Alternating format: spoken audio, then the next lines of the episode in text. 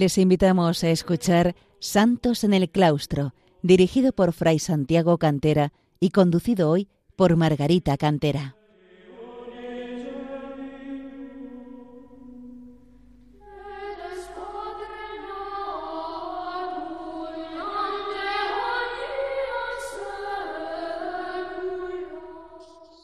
Queridos oyentes de Radio María, bienvenidos al programa Santos en el Claustro, en el que queremos acercar a los hombres de nuestro tiempo el ejemplo de tantos monjes y monjas que a lo largo de los siglos han alcanzado la santidad en su vida retirada de oración y sacrificio en el claustro de los monasterios.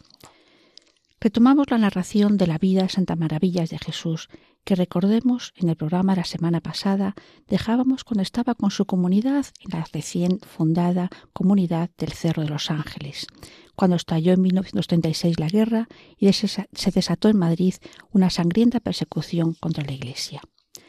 A pesar de esa persecución, ninguna de las monjas que estaban en el Cerro de los Ángeles quiso salir del convento para ir a casa de sus familiares a refugiarse, a pesar de que así lo autorizó Santa Maravillas, que recordemos era la priora.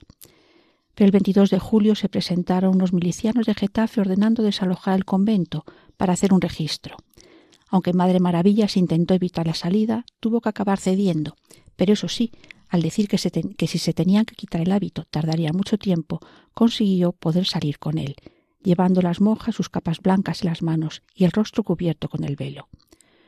Consumieron el Santísimo para evitar su, profanación y como viático, pues pensaban que iban a ser paseadas, es decir, ejecutadas. Pero aquellos milicianos eran del pueblo de Getafe y en el fondo respetaban a sus monjas, las cuales, en medio de la sorpresa de sus captores, se despidieron del monumento con un tedeum y la bendición del capellán, quien pronto daría testimonio de su fe con su propia vida. Del registro del convento los milicianos salieron desconcertados y asombrados, si no tienen ni camas, dijeron. Desconocían lo que es la pobreza carmelitana. En el traslado al pueblo de Getafe se encontraron con otros milicianos venidos de Madrid que discutieron fuertemente con los de Getafe. Estos últimos lograron imponerse y evitaron la ejecución allí mismo de las monjas.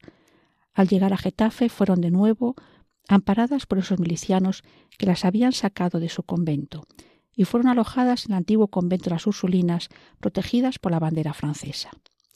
Allí pudieron mantener, a pesar de las limitaciones, las observancias de la vida carmelitana, y lo que también era muy importante para ellas, ver la imagen del Sagrado Corazón y velar a distancia por él. Y desde allí, rezando y velando día y noche, pudieron observar los distintos intentos de derribar y volar el monumento hasta el definitivo el 7 de agosto.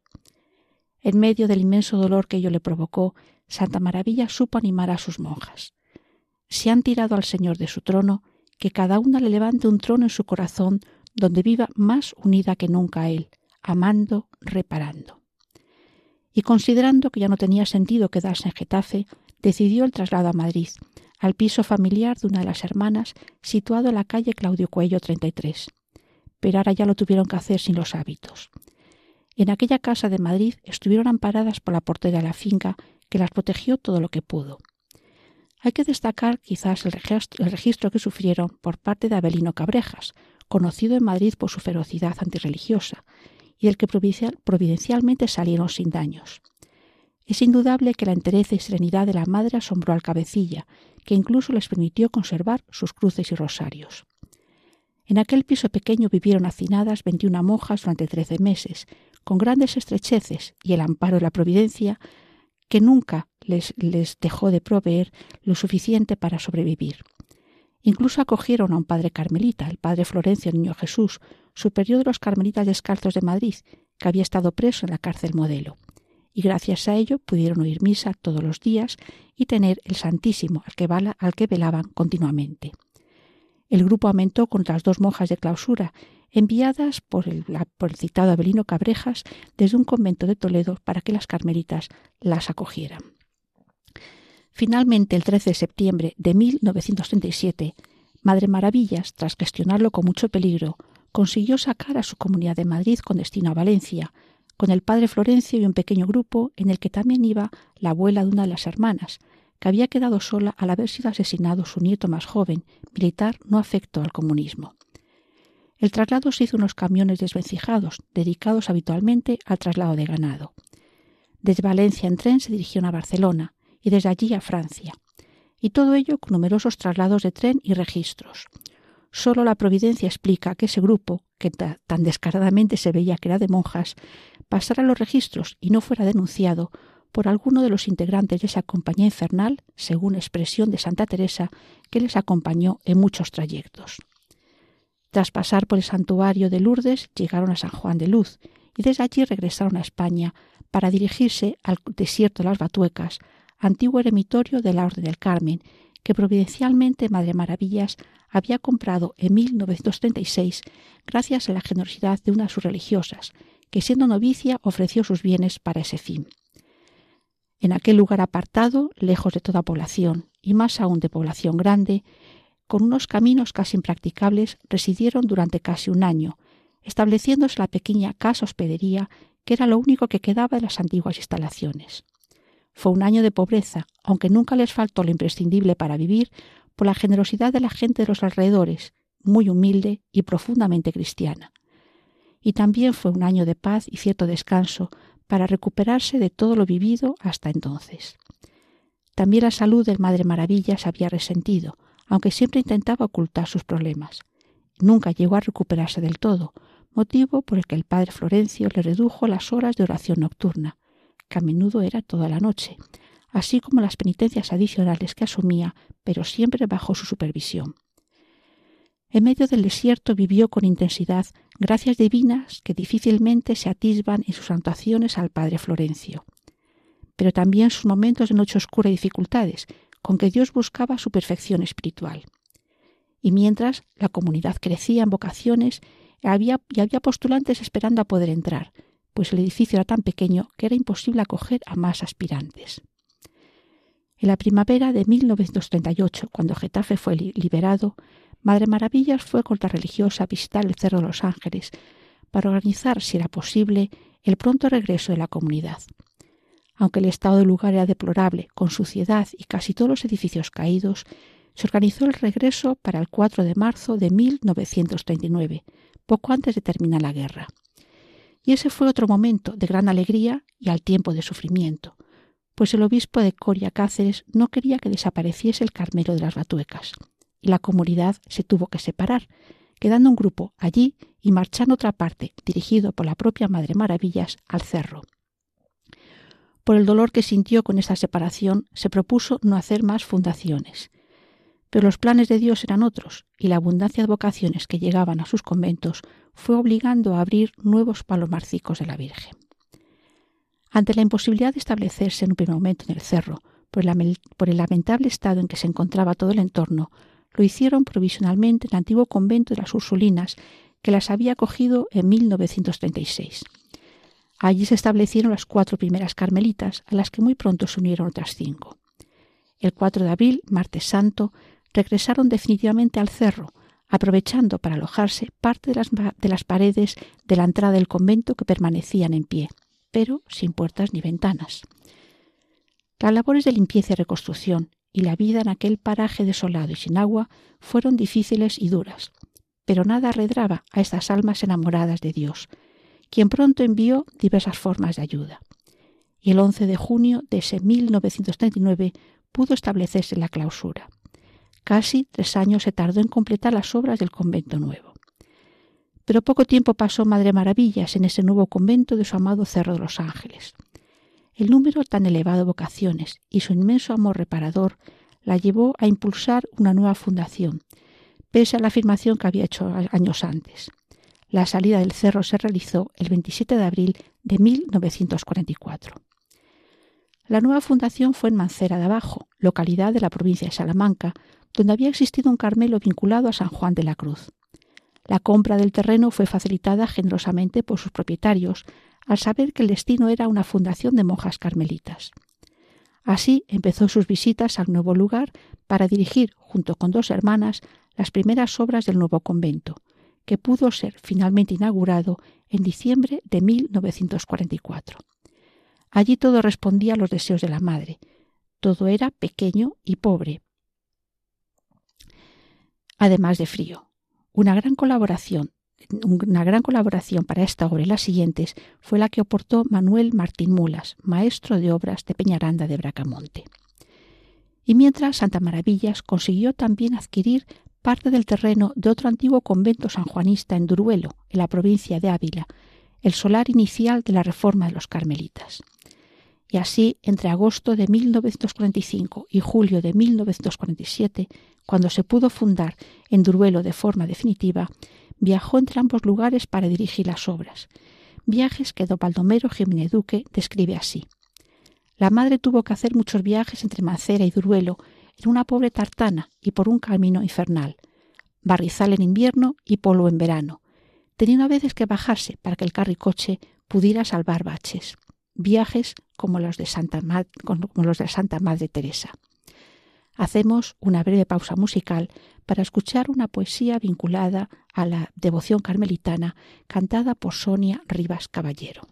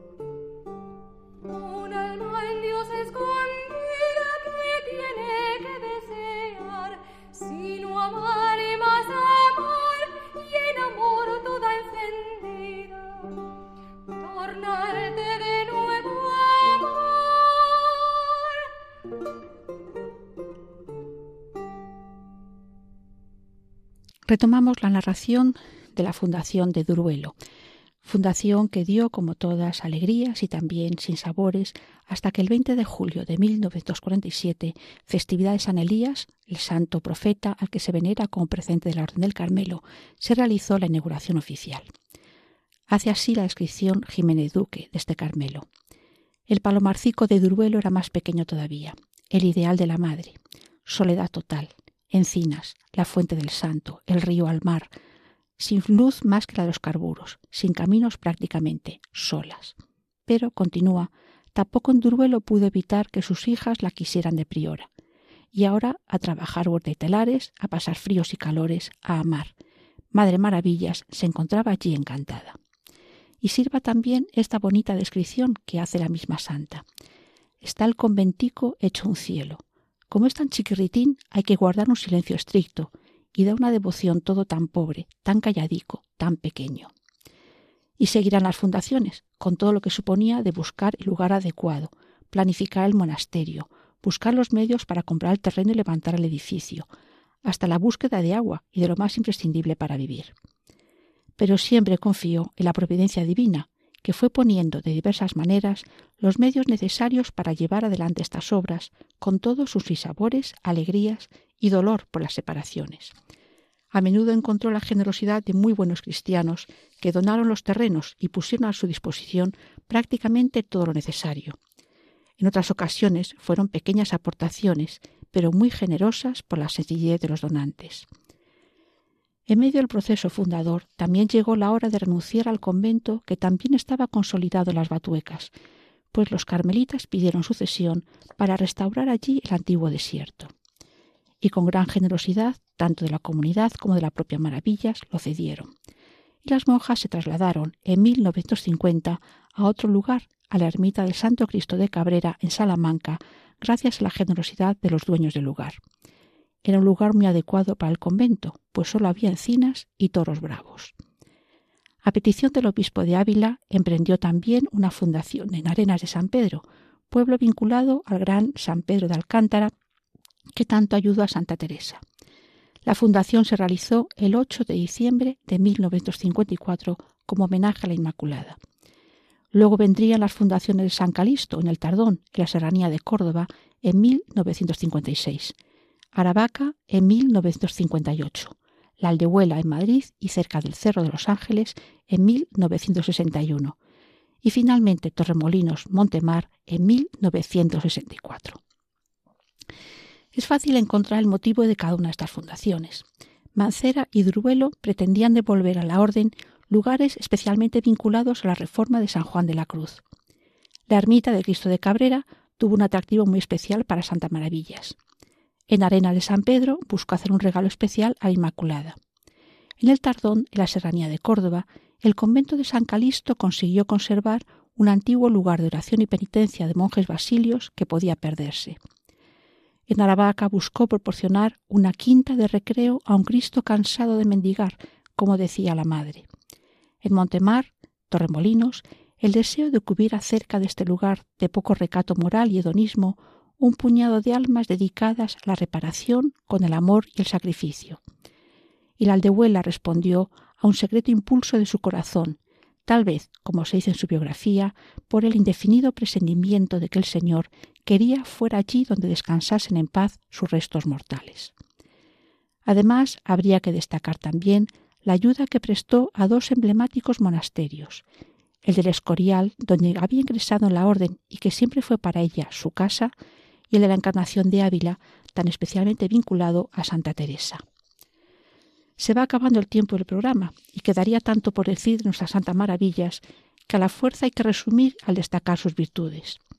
Y la primera de ellas es la humildad. Por ello, la inmensa carga que le supuso siempre ser priora en todas aquellas casas en que fue pasando, con el apoyo entusiasta de sus monjas y el disgusto de ella por considerarse indigna de dicho cargo. En segundo lugar, la pobreza, propia de la vida carmelitana pero al tiempo el deseo de buscar a sus conventos un medio de vida por medio de una huerta y el regadío donde era posible, un gallinero, telares, la fabricación de alpargatas o de rosarios de rosas. Todo ello con un sentido práctico que también se refleja en la propia construcción del edificio, cuidando la disposición y orientación de las celdas y otras dependencias, y el que siempre hubiese una biblioteca disponible para la vida espiritual de sus monjas como su madre Teresa también destacó por un gran amor a la Iglesia, por la que tanto rezaba y se sacrificaba. Y por supuesto, como dice Fray Víctor de Jesús María, la movió el deseo de conservar intacta la vida que había profesado, excluyendo toda innovación que pudiera disminuir el fervor de la vida puramente contemplativa, y por tanto procuró conservar el espíritu y práctica de la oración, la soledad, el retiro y separación del mundo, la mortificación y el silencio según lo establecido por Santa Teresa de Jesús para sus monjas.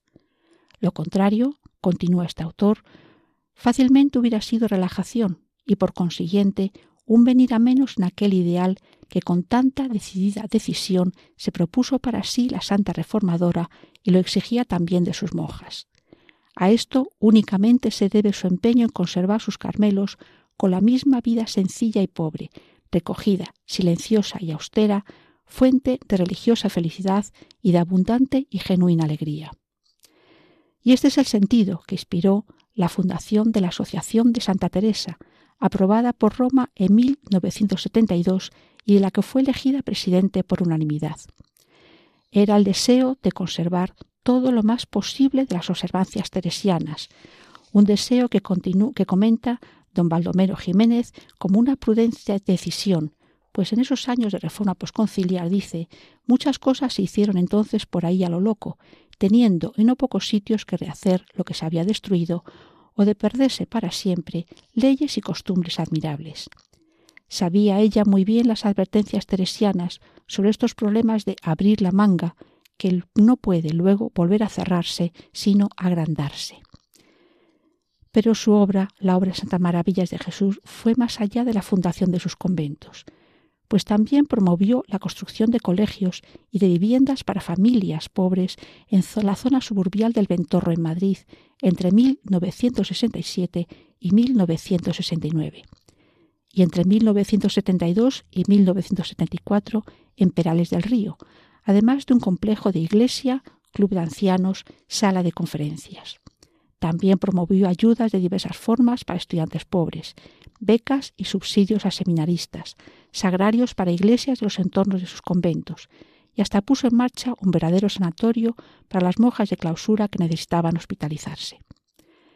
Y todo ello fue posible, por supuesto, por las gracias que Dios no dejó de derramar sobre ella, pero también por su buena disposición y voluntad de acogerlas y responder generosamente a las mismas, empezando por su espíritu de oración, por su mortificación y cumplimiento de las normas de vida carmelitanas, dedicando siempre más horas de las establecidas a la oración, sus noches en vela, su caridad con las enfermas a las que cuidaba personalmente con gran cariño y dedicación, y sin darse tiempo para el descanso, su aceptación de la voluntad de Dios, también en sus achaques y enfermedades, con esa preciosa máxima que podemos copiar todos, lo que Dios quiera, como Dios quiera, cuando Dios quiera. Su muerte el 11 de diciembre de 1974 en el convento de la Aldehuela puso fin a su obra en la tierra, para continuar, continuar como Santa Teresita del Niño Jesús, derramando su lluvia de rosas sobre todos sus devotos. Hasta el final mantuvo la lucidez mental, aunque su cuerpo se fue consumiendo lentamente, dada su vida de penitencia, sus enfermedades, sus sufrimientos y trabajos. Y en su querido convento de la Aldehuela descansan sus restos mortales, siendo ya muchas las gracias concedidas por su intercesión.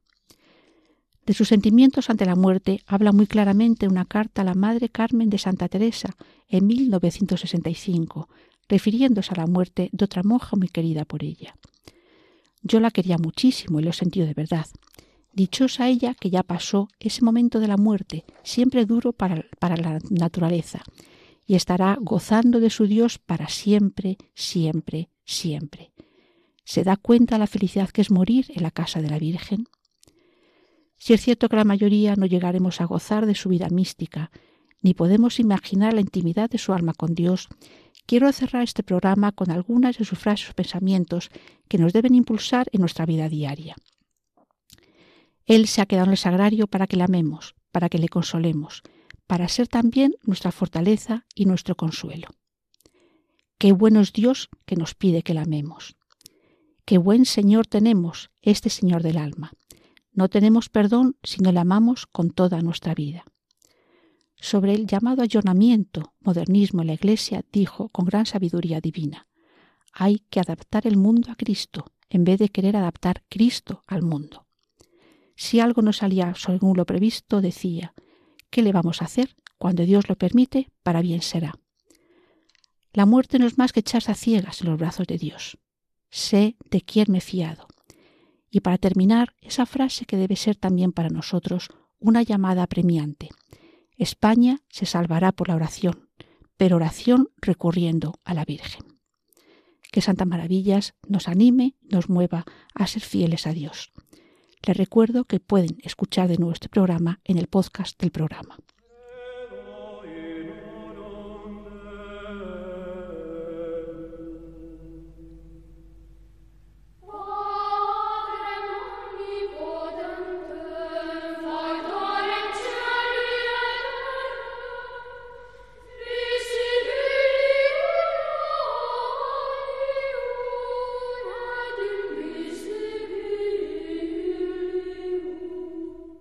Han escuchado en Radio María Santos en el Claustro, dirigido por Fray Santiago Cantera y conducido hoy por Margarita Cantera.